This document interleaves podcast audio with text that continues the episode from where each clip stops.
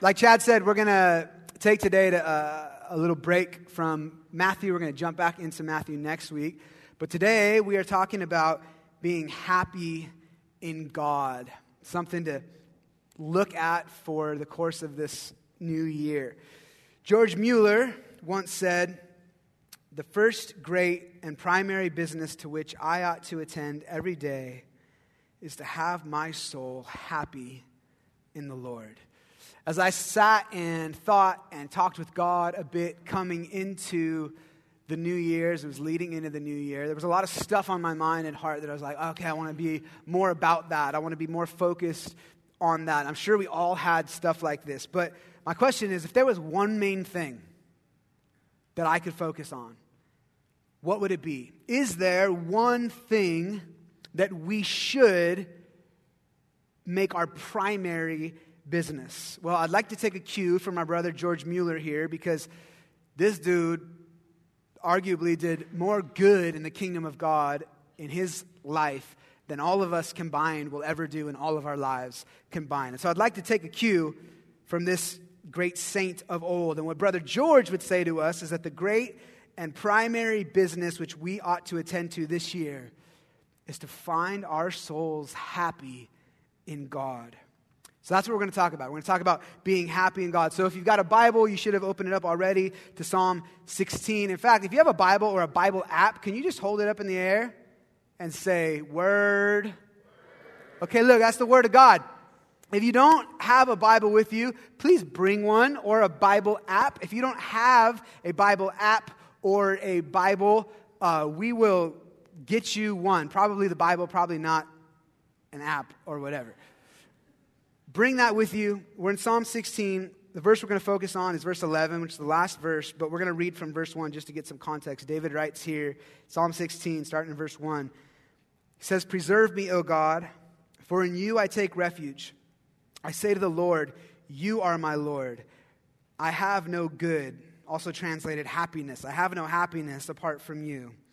As for the saints in the land, they are the excellent ones in whom is all my delight. The sorrows of those who run after another God shall multiply. Their drink offerings of blood I will not pour out or take their names on my lips. The Lord is my portion and my cup. You hold my lot. The lines have fallen for me in pleasant places. Indeed, I have a beautiful inheritance. I bless the Lord who gives me counsel. In the night also, my heart instructs me. I have set the Lord always before me.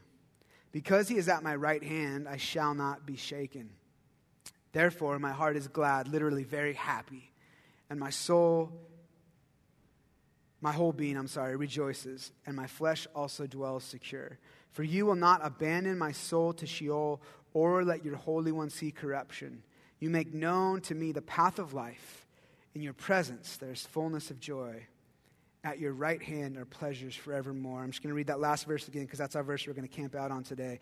You make known to me the path of life. In your presence there is fullness of joy.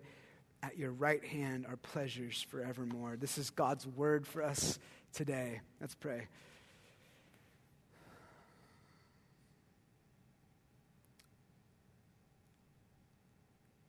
Lord, we are thankful for the water that is your word.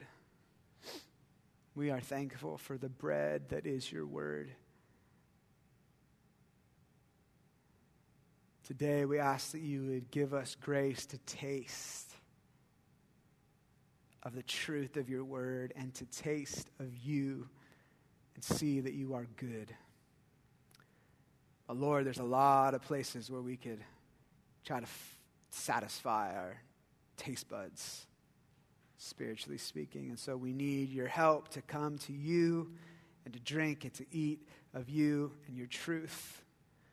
We ask that you would open our hearts to receive and our minds to understand the things that you want to say to us. Pray that my words, man, my words are just dumb. They're just empty unless you come and fill them. So I give you my mouth and my mind. Ask that you would work through me to speak to us. We want to hear everything that you have for us this morning. In Jesus' name, amen. Joy. David said, In the presence of God is the fullness of joy. Simple definition of joy is this Joy is a feeling of great pleasure and happiness. I don't know about you, but I, I like being happy. In fact, I love being happy. And I think that my soul likes to be happy too, because as long as I can remember, as far back as I can remember, I've always been a glass is half full kind of a guy, right? I've always been able to find the silver lining in almost any situation. And I think it's a way for my soul to try to be happy. After all, who doesn't want to be happy? Nobody wants to experience anger, frustration, or sadness. If we had a choice, we would all choose happiness. Joy is the feeling of great pleasure and happiness. And there is so much in this life that can make us happy. And God has designed us to find some joy in things in this world. But David says here, yeah, but there's one thing.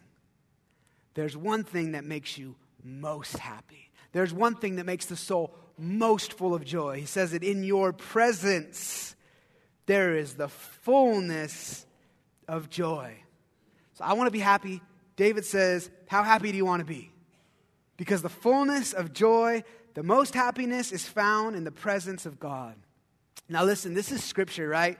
Like, this is truth. We come to God's word, it's infallible. It's like, wow, God said this. This is truth. And for those of us who've experienced the presence of God, we affirm what the Bible already says to be true. Like, yeah, there is no greater joy that I've ever found than in the presence of God. However, it is one thing to recognize something as truth and to maybe even have some uh, experience of it from time to time, but quite another to live in this place continually and that's why George Mueller doesn't just say that our souls can be or are happy in God. He says making our souls happy in God is something we must attend to. In other words, being happy in God isn't something that is done to us. It requires some participating in it. It requires some seeking and honestly, often some, some work, some fighting for it.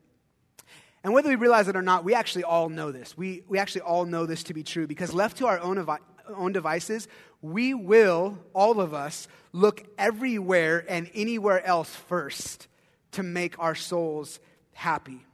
Unless we are continually attending to this business of making our souls happy in God, we will naturally try to find happiness in other lesser things, things that will never actually make our souls happy. And yes, we might get glimpses of, of deep joy from those things, but that's all they'll ever be. They'll just be the glimpse. They won't be the real thing. And I don't know about you, but I like the real thing. I don't like imitation Nikes from Thailand. I, I want real Nikes from China. I don't, I don't want like some like genetically engineered beef I want grass fed organic beef. I want the real thing. I don't want some sexy picture of a woman on the internet. I want my wife. I want the real thing. And I don't want some second rate version of joy. I want to have the real thing. I want my soul to be happy for real. And so I will daily, should daily attend to making my soul truly, really happy. Now, I know that that might sound a little bit self centered, right? So let me explain what I'm saying because the aim of every Christian shouldn't be like, dude, I just want to make myself happy, right? Like it might sound a little bit weird and like unbiblical or something. The, the, the aim of every Christian should be to bring glory to God, right? Well, I would like to join in with Brother George Mueller and John Piper, who we'll talk about in a minute, and say that when I'm talking about being happy in God, what they would say is that there is actually nothing better I could do than to work after, seek after my happiness. In fact, our joy and God's glory actually go hand in hand. Specifically, when we are talking about finding ourselves working, attaining, uh, attending to making our souls happy in God. John Piper, one of the most respected theologians and authors, pastors, preachers of our time, says this God is most glorified in us when we are most satisfied in Him. And that's heavy for, especially for us who haven't read this before. Let me say it again. God is most glorified in us when we are most satisfied in Him. You want to bring glory to God, Christian? Be completely satisfied in Him. This brings God glory. If you've got a Bible, turn over like eight books or whatever to the right to Philippians chapter 1 or swipe over Philippians chapter 1 for a minute. When you get it, say, Got it. Philippians chapter 1. When you get it, say, Got it. All right, we're going to get into the nitty gritty of a passage for a second, all right? We're going to, like, we need to put our, like, if you went to college, like a college hat on, uh, like a Bible study kind of like eyes on, okay? Like your exegesis, exegetical eyes. We're going to look into this passage and we're going to dig out some good gold here that we need to see. Let me say this again. God is most glorified in us when we are most satisfied in Him. Let's see this broken down here in Philippians chapter 1, verses 20 and 21. Paul writes, okay, put on your thinking caps. It is according to my earnest expectation and hope that in nothing I shall be ashamed, but with all boldness, as always, so now also Christ will be magnified in my body, whether by life or by death. For to me to live is Christ, and die is gain. Says in verse 20, right there, we just read it. My earnest expectation is that Christ will be magnified. In other words, I expect Christ to be magnified. Christ magnified, God glorified. We can kind of use them interchangeably here. I expect Christ to be magnified. Why? Well, there's this all important word at the beginning of verse 21 when it says for. For means that Paul is about to ground his previous statement in what he is about to say. He's about to ground the statement of, I am expectant that Christ will be magnified. And it's grounded in verse 21 For to me to live is Christ, and to die is gain. I expect Christ to be magnified, and the expectation is grounded in verse 21 when it says, For me to live is Christ, and die is gain. So, how does this work? Where's the, the logic then? How is it that Christ is magnified or God is most glorified in my being satisfied in Him? Well, it starts to make a little bit more sense when we drop out the living pair and keep the dying pair. There's this living pair, right? There's like the when I live in my life, and then there's this dying pair. There's like the when I die and the dying. So let's just take out the living pair just for a second so we can see a little bit more clearly here. Like that, it says, it'll be up on the screen so you can read it. It is according to my earnest expectation and hope that in nothing I shall be ashamed, but with all boldness, as always, so now Christ will be magnified in my body by my death. For to me, to die is gain. Condensed, it reads like this. It'll be up on the screen. Christ will be magnified in my body by my death. For to me, to die is gain. In other words, Paul is saying, Christ will be magnified in my death. And the reason I know that Christ will be magnified in my death is based on the fact that dying is my gain. Dying is gain. That's why the word for is so important here, right? Christ will be magnified in my death. Why? Because for me to die is gain. Simply put, if my dying is gain, Christ is magnified. If my dying is gain, if my dying is gain for me, then God is glorified. And what makes it gain for Paul to die? Well, we find the answer two verses later in verse 23 when he says, To depart and be with Christ is far better. In other words, the reason that Paul says to die is gain is that in his dying, he gets Christ says, If I die and go to be with Christ, that, being with Christ, is far better. That is my gain. Getting Christ is far better than living. Simply put, if Christ is the gain of my dying, then Christ is magnified. And what does it mean that Christ is my gain in my dying? It means what it says in verse 23 that Christ is better. In other words, Christ is better than anything I could have gotten from life. Christ is better than and more satisfying than anything that life ever could have to offer. Simply put, When Christ is more satisfying to me than anything in life, Christ is magnified. When Christ is more satisfying to me than anything in life, Christ is magnified. You want to magnify Christ? You want to bring glory to God in and through your life? Be satisfied in Him more than anything in this life. Once again, that quote from John Piper God is most glorified in us when we are most satisfied in Him. So, yeah, I want my soul to be happy. Yeah, I, I want to be like really happy. I want to experience a lot of joy. And yeah, I want to bring glory to God. So then, let me make it my aim to make my soul happy in God.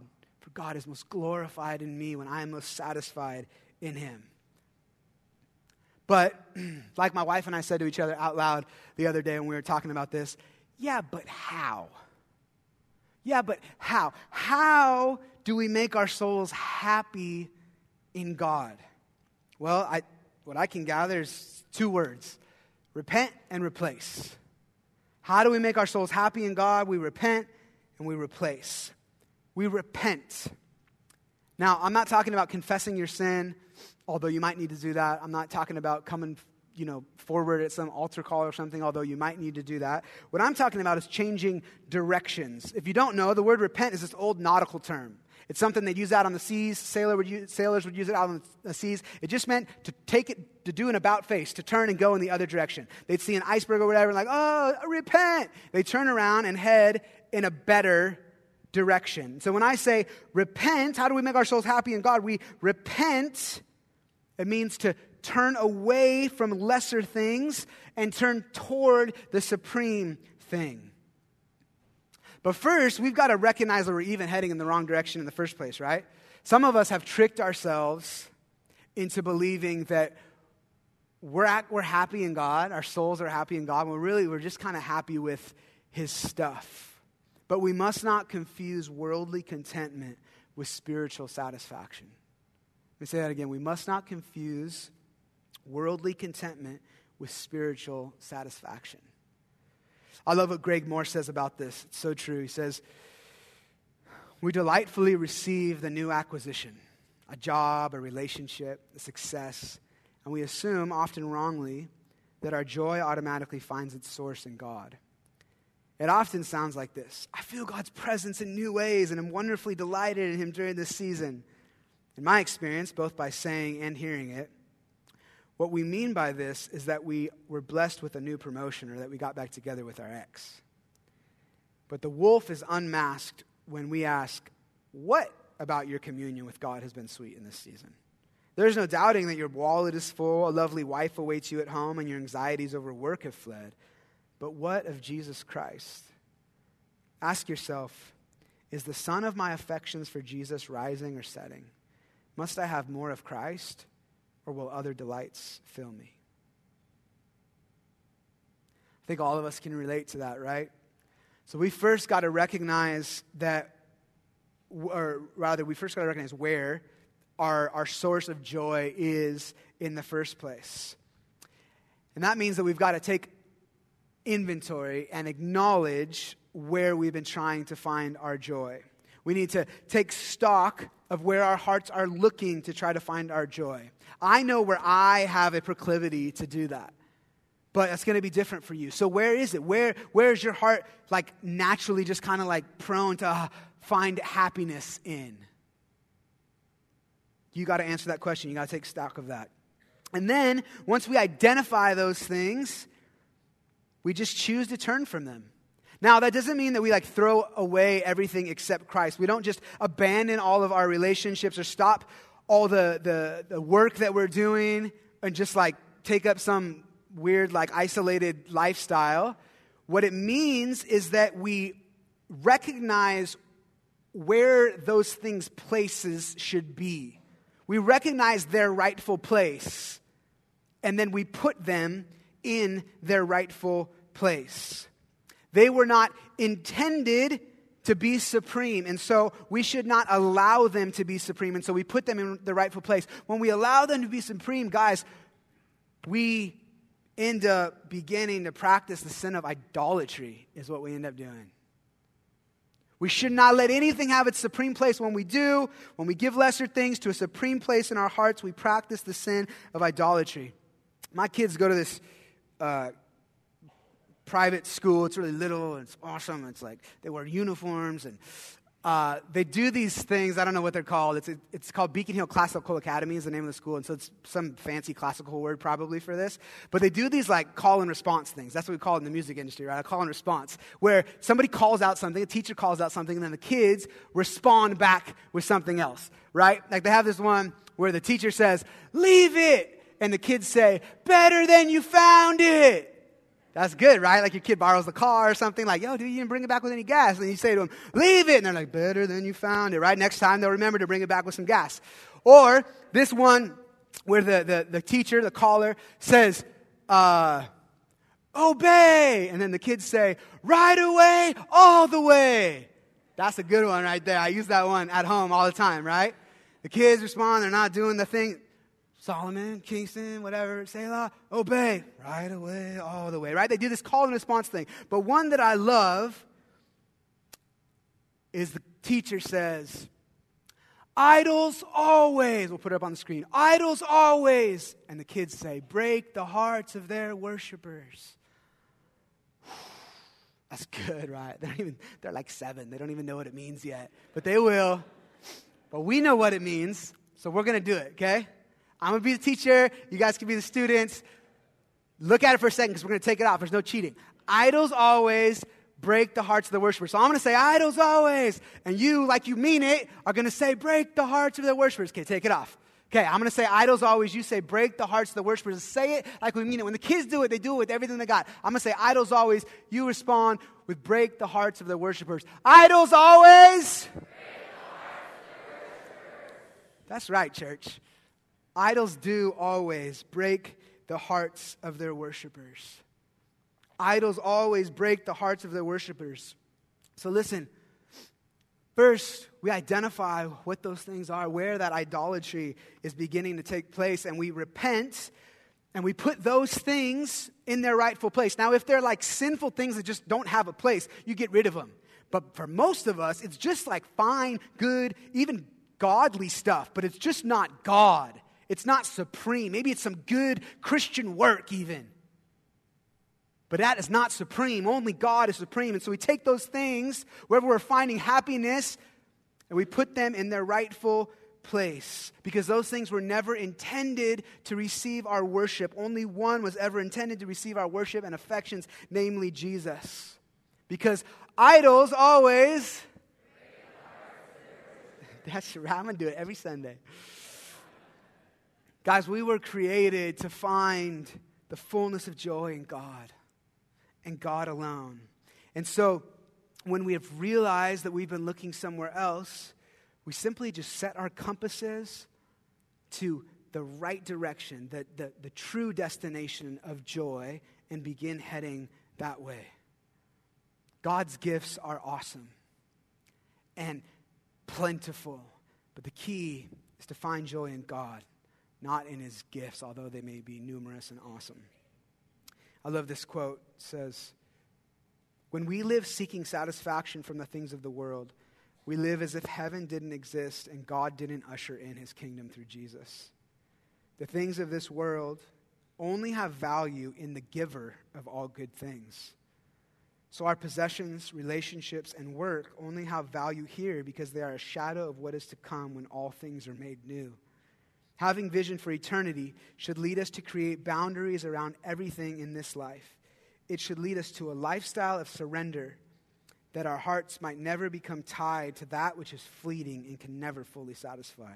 It should lead us to a lifestyle of fully enjoying the things God has given us, all the while knowing the things of this life are merely a shadow in comparison to what is to come. Church, his gifts are numerous and awesome, but we must not trade communion with God for them. Enjoy his gifts, yes, but don't trade them for him. Colossians 3 says that Christ himself is our life. And as our psalm today tells us, lasting joy is not found in God's stuff, but in God. David knew something about this I think we could learn some stuff from. David knew that all the wealth that the whole world could offer, and he would have a lot, would never compare with the treasure that was God. David knew who his inheritance was, not what his inheritance was. He knew who his inheritance was. Listen, back in Psalm 16, it'll be up on the screen as well. Listen to what he says in verse 5. He says, The Lord is my portion and my cup. You, he's talking to God, hold my lot. The lines have fallen for me in pleasant places. Indeed, I have a beautiful inheritance. David says, The Lord is my portion. This word portion in the Hebrew is this, this word manath. It's the same word that comes, uh, comes from the word manna, right? As in that heavenly food that God sent down to the children of Israel when they were wandering in the wilderness and starving and terrified. And David says, You, O God, are my manna. You are my manna. Jesus would later say of himself in John 6 35, I am the bread. I am the bread. I am the bread of life. Whoever comes to me will never go hungry, and whoever believes in me will never be thirsty. Listen, David knew the story of his ancestors 400 years earlier, wandering in the wilderness, being starving and terrified, and that God sent down this, this meal from heaven, and that they called it manna. And David says here, The Lord is my manna. The Lord is my portion. You, O God, are my reward. You are my inheritance. The lines that he's talking about in verse 6 speak of the lines of his lot. It says, You hold my lot. He's talking about property lines. He's talking about property lines. He's talking about his inheritance. Listen, we live in California. We should get this. Everybody in California just wants a little bit of land. Just like, give me a little bit. And very, very few of us ever get it right. Have you ever gone on to like Zillow or some website like that and gone onto the map and clicked on a little button that says lot lines? And it shows you the lot lines around every single address on that part of the map? I have and I've zoomed into my house, and it is the most pathetic little thing you've ever seen. It's like a herd of cattle, like at a trough. You know what I mean? It's just like, really? It, as it pertains to my real estate, my lines have not fallen for me in pleasant places. But David is not talking about real estate. He's not talking about a home built on dirt. He's talking about an eternal home that is God. He says, You oh God, are my eternal home. You are my inheritance. The lines have fallen for me in pleasant places. I have, at the end of verse 6, a beautiful inheritance. Zillow draws a line around God and says, David, that's where you live. That's your address. This is your inheritance. This is your inheritance. Lord, help me Help me to see my inheritance in you is so much infinitely greater than anything this world could ever offer.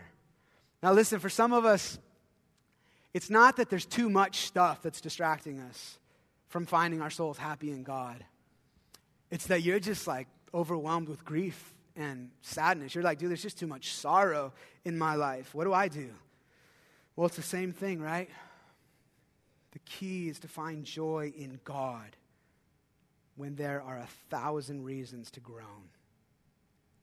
The Hebrew church experienced some hard times. They had some things to complain and be sad about too. But look at what the writer of Hebrews tells them and says about them. In Hebrews chapter 10, he writes to them, Guys, I put that in there. Guys, recall the former days when, after you were enlightened, you endured a hard struggle with sufferings sometimes being publicly ex- exposed to reproach and affliction, and sometimes being partners with those who were so treated. For you had compassion on those in prison, and you joyfully accepted the plundering of your property, since you knew that you yourselves had a better possession and an abiding one. He says, And you joyfully accepted the plundering of your property, since you knew that you yourselves had a better possession. The heart who is continually finding itself happy in God and attending to that great work of finding your soul happy in God can say with these folks, you know what? There are plenty of reasons to groan and complain. There are pre- plenty of losses of possessions, plenty of things to be sad about. But our joy is not in those possessions or in this life. Our joy is in a better treasure. Our joy is in God, who it says here is the abiding possession, the abiding treasure. Abiding, you know what that means? It means like it's not to move, not to go away. It can't be stolen or taken from you or destroyed. So, the first thing we do to make our souls happy in God is we repent and we replace, right? We acknowledge what it is, we repent, turn around, we replace. We replace those things we're trying to make our souls happy in, we replace them with God. As we are repenting toward God, we are replacing the stuff with the real thing, the real source, the real place where joy is found. Where? David says it in the presence of God is the fullness of joy. He says that the soul is happiest in the presence of God. What is the key element to making our souls happy in God? It is the presence of God. The key to being happy in God is living in God's presence. Now, this is very interesting because if you've ever read the Old Testament, fullness of joy is not usually the phrase that you would use to describe the presence of God. Okay? Like the, the, the presence of God in the Old Testament is kind of freaky like terrifying, scary, shaking your boots kind of a thing. I mean, one time a year, one dude, the high priest, was allowed to go into the Holy of Holies where the presence of God was residing there between the cherubim on the mercy seat of the Ark of the Covenant. And the dude was terrified. He was terrified. And David knew something of the Ark of the Covenant. Remember in First Chronicles chapters 13 through 15, when he takes a bunch of his dudes to go back and take back the Ark of the Covenant from Kirjath Jearim in Judah and bring it back to Israel. And David didn't follow protocol and bring the priests over there to carry the ark like he should have. And so he just had his dudes carrying it. And one of his dudes, Uzzah, tried to reach out and touch the ark. And you know what happened to this dude? He died. And so it says of David, rightly so, 1 Chronicles 13 12, David was afraid of God that day. Dang right he was afraid of God that day. So, what the heck is David talking about when he says in the presence of God is fullness of joy? Like, yeah, I mean, he, he, probably had some rad relationship with God. That's what it seems from Scripture. But, like, what does he know about the, the presence of God? The Ark of the Covenant was where the presence of God dwelt. This is pre Jesus, people. He says the presence of God is fullness of joy. What is he talking about? I'll tell you what he's talking about. He's talking about the resurrection. Look at verses 10 and 11. I'm going to read it and then put it up on the screen on, in the New Living so it's a little easier to make the point here. He says to God, For you will not leave my soul among the dead or allow your Holy One to rot in the grave. You will show me the way of life granting me the joy of your presence and the pleasures of living with you forever. David was talking about the resurrection, and he wasn't talking about himself because he would see the grave. He would rot in the grave. He was prophetically talking about the resurrection of the Messiah who would to come, would be to come. Jesus would not stay among the dead or rot in the grave. Jesus would live with God forever in his presence where he would experience the fullness of joy. But here's what we know, guys we know that for us who have trusted in Jesus, we also have this hope of the resurrection of the dead and living with God forever in his presence where there is fullness of joy. For David, all he knew was this like terrifying presence of God, like scary otherness, don't touch it or you might die kind of a thing. And then he somehow had this supernatural uh, revelation of the Messiah coming one day who would be risen and live with God forever, where he would experience the fullness of joy. And then he may have, may have had a little tiny inkling, although it's doubtful, that he too would maybe rise with the Messiah, would he be in the presence of God, experiencing the fullness of joy forever. But that was it. The only thing that anyone living under the old covenant of the law had, at most, was maybe this possible, hopeful, joyful eternity in God's presence. But that is not who we are. That is not where we live. We are not living under the old covenant of the law, guys. We are living under the new covenant of grace. Hebrews 10 says that Jesus inaugurated, that means instituted, made active a new and living way for us. And in this new way, in this new covenant, the presence of God is quite a different thing. It's not just some future thing that comes with the resurrection, and it's definitely not something to be feared. It is a place that is here and now, and it is a good place. And you and me, we are invited into this place. Matthew 27, it says that at the very moment that Jesus died on the cross, that the veil of the temple was torn in two from top to bottom. The veil, that curtain outside of the Holy of Holies that the high priest once a year had to walk through to get in the presence of God. That curtain that separated a holy God from an unholy humanity, it was torn. And the writer of Hebrews tells us in Hebrews 10 Therefore, brethren, since we have confidence now to enter the holy place by the blood of Jesus by a new and living way, which he inaugurated for us through the veil, that is his flesh, let us draw near with a sincere heart of full assurance of faith. He says we can enter into the holy place. Guys, the holy place, this is the place in the temple that housed the Ark of the Covenant, which where the presence of God dwelt. That place we were just talking about that was absolutely terrifying. Jesus flips the whole thing upside down with his death and says, This holy place, this terrifying holy place, all of a sudden becomes this place now that we enter into, not with fear, but with confidence, with boldness, with full assurance. The veil of the that went into the Holy of Holies was torn from top to bottom so we could enter in boldly. In other words, there's nothing to be afraid of here. God, with a smile on his face, says, Come on in. Come on in. It says there, Matthew 27, that the veil was torn, it was ripped. Guys, it doesn't say that it was like gently cut with a really sharp knife from top to bottom, or that it was meticulously unstitched as to preserve it in case we need it for later it was torn. And you know what that says to me? It says two things to me. First of all, it says that God is passionate about this whole come into my presence thing. Listen, he tore it. This was not some timid, like, I mean, I don't know what you guys want. Like, maybe you could come in. Like, I'm, I'm here and Jesus died and everything. So, like, let me just make a little hole in the curtain. You can sneak through sometimes. Like, this was like a, hey! Hey!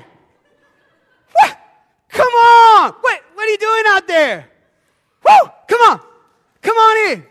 Right? This was God like, sorry, I spit everywhere. This was God tearing everything, like yelling to humanity. The earth shook. People were raising from the dead. Jesus cries out with a loud voice, It is finished. The whole place goes dark. There's earthquakes everywhere. People are dead or walking around. And then the veil in the temple is torn. Like, how much louder does God have to yell? He yelled and he said, Come on in. Come on in we see throughout the entire Old Testament that God wanted to dwell among his people. When the command for the temple to be built was given, it was, it was given to be built among the people. When God told Moses where to erect the tabernacle, he said, erect it in the midst of the congregation. God wanted to dwell in the midst of his people, but because of his holiness and our unrighteousness, we could never dwell in his presence. Do you get that? He wanted to be in our midst, but because of our unrighteousness, we could never be in his presence. But Jesus came to make a way for us to come in, not close, not around, not in good proximity, but in. God did everything necessary to make sure that there was nothing left preventing us from coming in to his presence. When Jesus cried out with a loud voice on the cross, It is finished, and then gave up his life, there was nothing left to do. And so God reached down from heaven and tore the curtain from top to bottom. God is passionate about removing everything that might prevent us from coming and living in His presence. And not only is God passionate about it, when He does it, He does it completely. It is thorough. All the work was done. It was all finished. Guys, there's no more hoops that we have to jump through. There's no ritual you need to perform, no list of rules you need to keep. If you have put your trust in Jesus, then you are a child of God. And if you are a child of God, then God says, Come on in. Come on in with a smile on his face. Come on in, he says. You don't have to ask. You don't have to brush off your shoes or do something. Just come on in. I did it all. I already did it. The meal is made, the bed is made. You don't have to do anything. Just come on in. The second thing that the veil being torn says to me is we don't need this thing anymore. We don't need this. You don't tear something unless you're done with it right? God was saying, that's old news. We're never going to need this again. The veil being torn says from God to us, hey, you will never need to go through any veil of religion or high priest ever again. Jesus did it all. Jesus is the veil and the priest. There are no more curtains. Jesus is the curtain by which we entered through. There's no more doors to go through. Jesus is the door. He is the, the sheep gate that the sheep enter through. He is the path and the way to the Heavenly Father, to His presence where there is fullness of joy. God, under the new covenant of grace, now says to us, guys, come into my presence. Here, you're going to find peace. You're going to find rest for your souls. You're going to find strength. You're going to find healing. You're going to find safety. You're going to find security. You're going to find grace and mercy for your time of need, and you are going to find joy. And you are going to find joy. And you will find joy. You want to make your soul happy in God? Enter boldly into his presence. Get into his presence. How do you do that? Well, I know how I do that, but everybody's a little bit different. If you don't know what that means, how, how to do that, I would love to help you sometime, not right now, but call me, email me, we'll figure out a time, we'll get together. Listen, guys, this is the first week of 2018.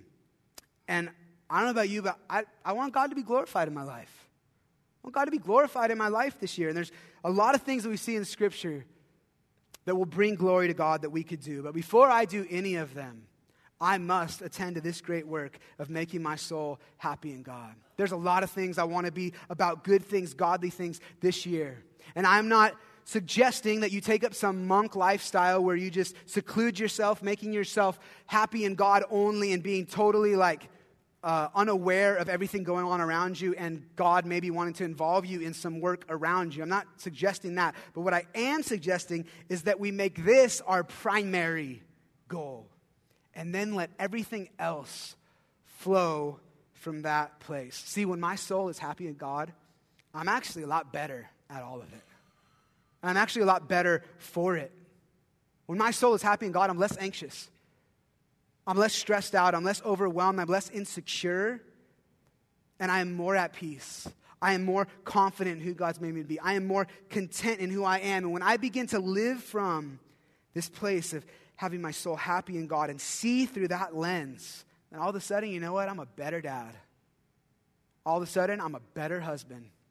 All of a sudden, I'm a more faithful leader. I'm better at running my business. I'm a better neighbor when I live from that place. And if you don't believe me, which is totally fine, then believe George Mueller.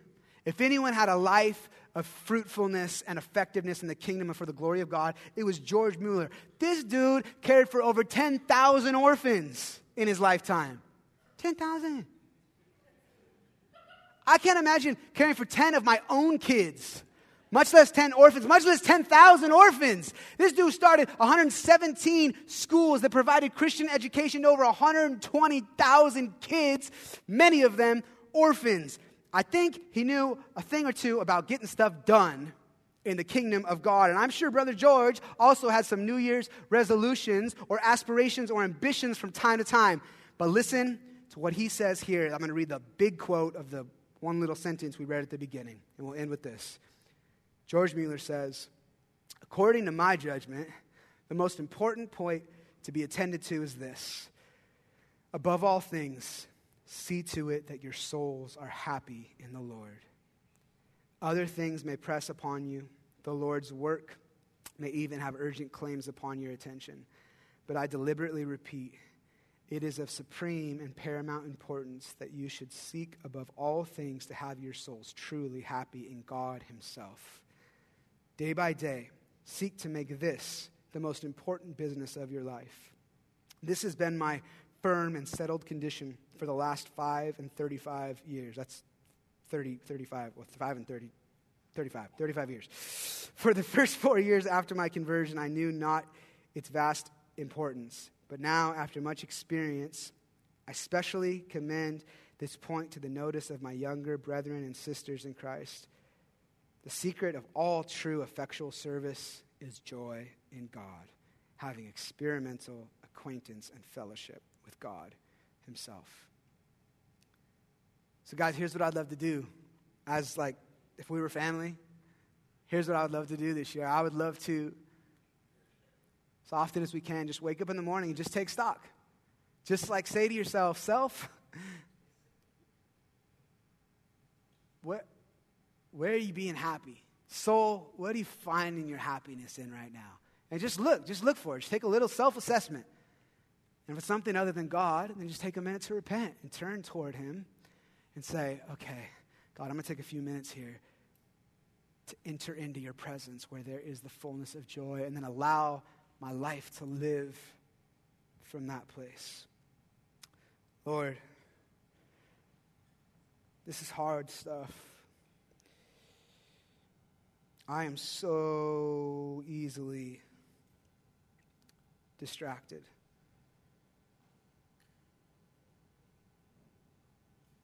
The shiny lights of life are distracting to me, Lord. The truth is, you're better. And Lord, we need your grace to see that.